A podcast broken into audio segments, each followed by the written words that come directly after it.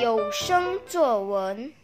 嗨，大家好，我是王杰毅，今年八岁，来自巴黎文达新华小学。今天我要和大家分享的作文题目是：亲子制作环保手工艺品。上个星期，妈妈接收到班主任的信息，我的学校将会举办亲子制作手工艺品活动。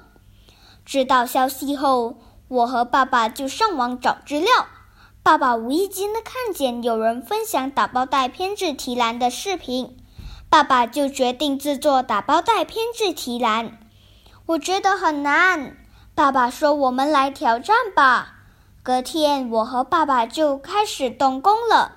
爸爸说：“一上一下，一下一上，一点都不难。”首先，我们必须准备的材料及工具，如打包袋、剪刀、胶纸、尺和衣夹。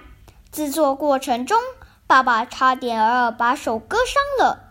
我觉得打包袋很硬。原本将被丢弃的打包袋，如果不再重复使用，它就是垃圾；如果回收再利用，它就是可用的资源。打包袋应用真广泛。拿着做好的提篮到菜市场买菜，好看、耐用又环保，还可减少塑料袋使用。